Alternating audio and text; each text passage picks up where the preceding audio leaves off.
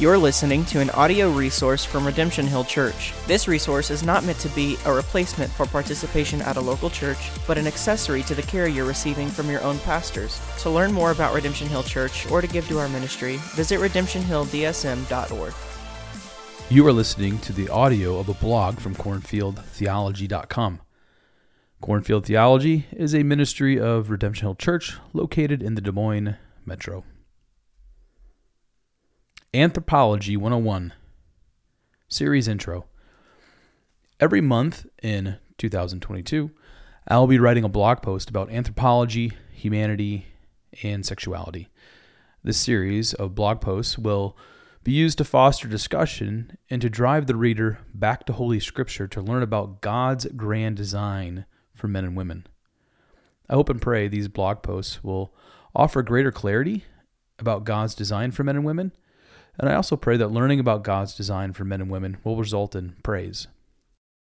Anthropology 101 There is mounting pressure on the church to conform. The pressure is coming from every angle. The questions faced by the church are what does it mean to be a man or a woman? Can a woman become a man? And can a man become a woman? What are the implications of how a person understands the self? All these questions are fundamentally anthropological. Anthropology is the science of human beings. From a theological perspective, anthropology deals with the origin, nature, and destiny of human beings, per Merriam Webster Dictionary. If a Christian wants to know what it means for a man to be a man and a woman to be a woman, then the origin, nature, and destiny need to be found in Holy Scripture. When a Christian searches the Scriptures for their origin, nature, and destiny, the, wor- the world of anthropology is intersecting with theology and suddenly the doctrine of humanity. Here's a good quote about the doctrine of humanity. The doctrine of humanity is one in which we would expect ourselves to be naturally interested because we are humans. But there's more to the importance of the category of the theology of humanity than just that we happen to be interested in it. It's actually objectively an important part of God's ways with the world. Of all the things God is doing with all creation, He has a special eye on the part of creation that is created in His image. That is humanity. The path toward having a solid understanding of humanity begins with a foundation of biblical anthropology. Thorny questions can only receive answers after the foundation is laid. So many questions. I want to argue that discerning proper anthropology is one of the essential conversations that needs to take place in the local church. At present, we are not having a conversation. However, if you're going to understand yourself, you need good anthropology. Further, your anthropology affects how you understand others. If anthropology reveals the nature of a human being, then how did that nature of a human being come to fruition? Is the nature of a human being malleable or is it fixed? A bevy of questions can be asked when delving into the deep end of anthropology. The cultural conversation about sex and gender is anthropological. Since the dawn of time, sex and gender have been inseparable. Some would even use the words synonymously. But in the 21st century, because of philosophical hocus pocus that makes transubstantiation look like a fact, sex and gender are two different malleable concepts. Here's another question What roles, if any, are there for men and women? Until recent church history, the church has made clear distinctions between men and women in the home, church, and society. Your anthropo- anthropological foundation will inform how you answer the question about the roles of men and women. Should women be placed in a combat position? More anthropology. All of these questions garner attention, but they are superfluous without anthropology. I hope you get my point. Don't pontificate about the roles or lack of roles for men and women unless you can explain the root of the claim. Cultural vibes. Before going to Holy Scripture to seek a foundation of anthropology, I need to say a few words about the current sexual revolution present in our culture. I can't delve into the history and psychology of the sexual revolution, but I'll point you to Carl Trueman's fantastic assessment called The Rise and Triumph of the Modern Self. Uh, this book deserves to be on your shelf. And if you're not a fan of reading, check out his video lectures on the topic. In addition, I wrote a book review which you can find here.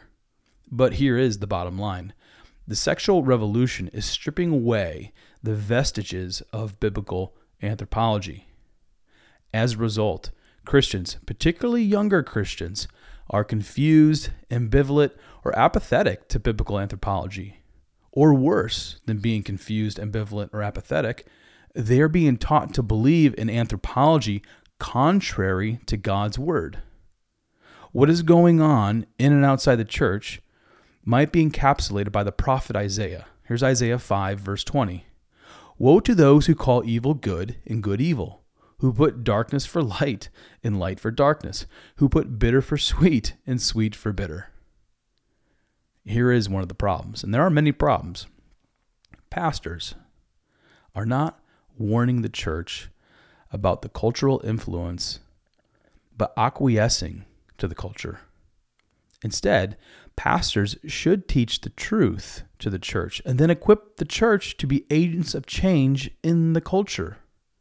So it's no wonder that churches are filled with confused people regarding anthropology, humanity, and sexuality. The church has forgotten that God says a lot about men and women.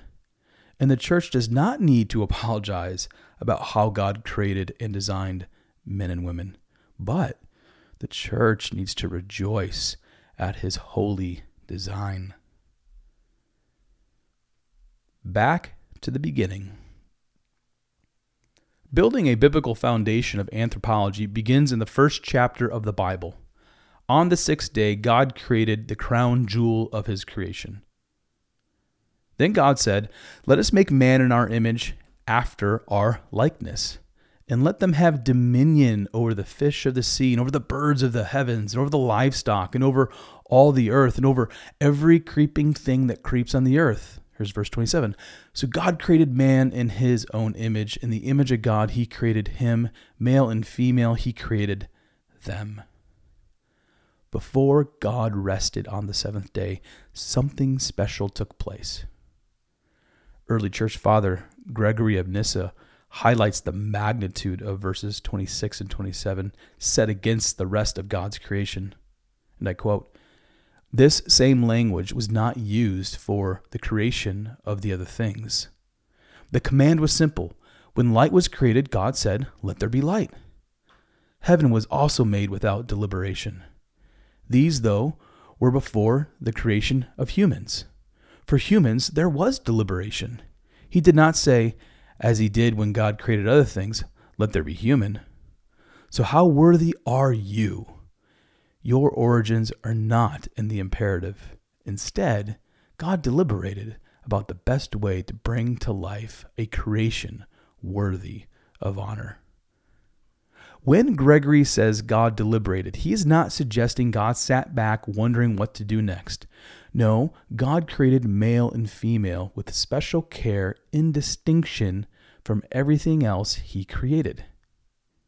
Here are the most crucial points to be made from this passage. Male and female were made in the image of the triune God. Male and female were made in the likeness of the triune God. Male and female were given joint responsibility to have dominion over what God created. Moving from prose, verse 26, to poem, verse 27, we read a key indicator of what it means to be made in the image of God. In verse 26, the plural pronoun our is used. Why is this significant? Augustine explains. For why the our if the Son is the image of the Father alone? But it is on account of the imperfect likeness, as we have said, that man is spoken of as after our image, and so are that man might be made in the image of the Trinity. This image is not equal to the Trinity, as the Son to the Father, but approaching it. As is said, by a certain likeness. As in things distinct, there can be closeness. Not, however, in this case, as if spatial closeness, but by imitation. Between the insight of Gregory of Nyssa and Augustine, we see something special developing. They help us understand the depth of what it means to be made in God's image and likeness. But there is more for us to glean from these verses. As Strawn and Peacock also note, quote, Man, as male and female, does not owe to an evolutionary outworking, but to divine intent. The creation of male and female was not an accident, but due to God's providential hand. Genesis 1 rightly steps back to present the big picture of God's created image bearers.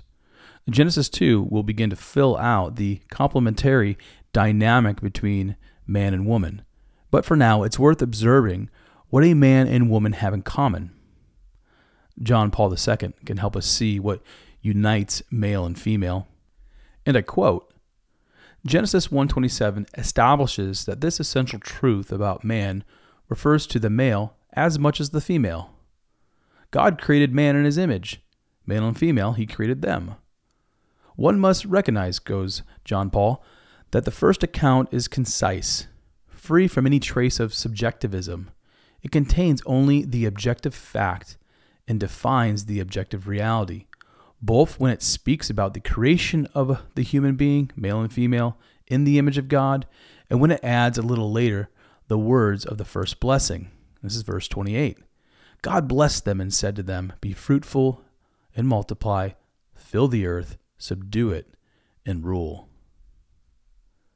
The objective truth is that God created male and female with equal dignity, worth, and value. God created male and female with shared goals to steward God's creation and to create more image bearers. I want to highlight a critical point that a person's dignity, worth, and value are not tied to function, sex, or the amount of money in a paycheck. Dignity, worth, and value are connected to the Imago Dei, being made in God's image. The culture will suggest otherwise, but indirect contradiction to the Word of God. Conclusion the debate between complementarianism and egalitarianism has been raging on for years. I will pick up these terms in future blog posts to explain them in detail.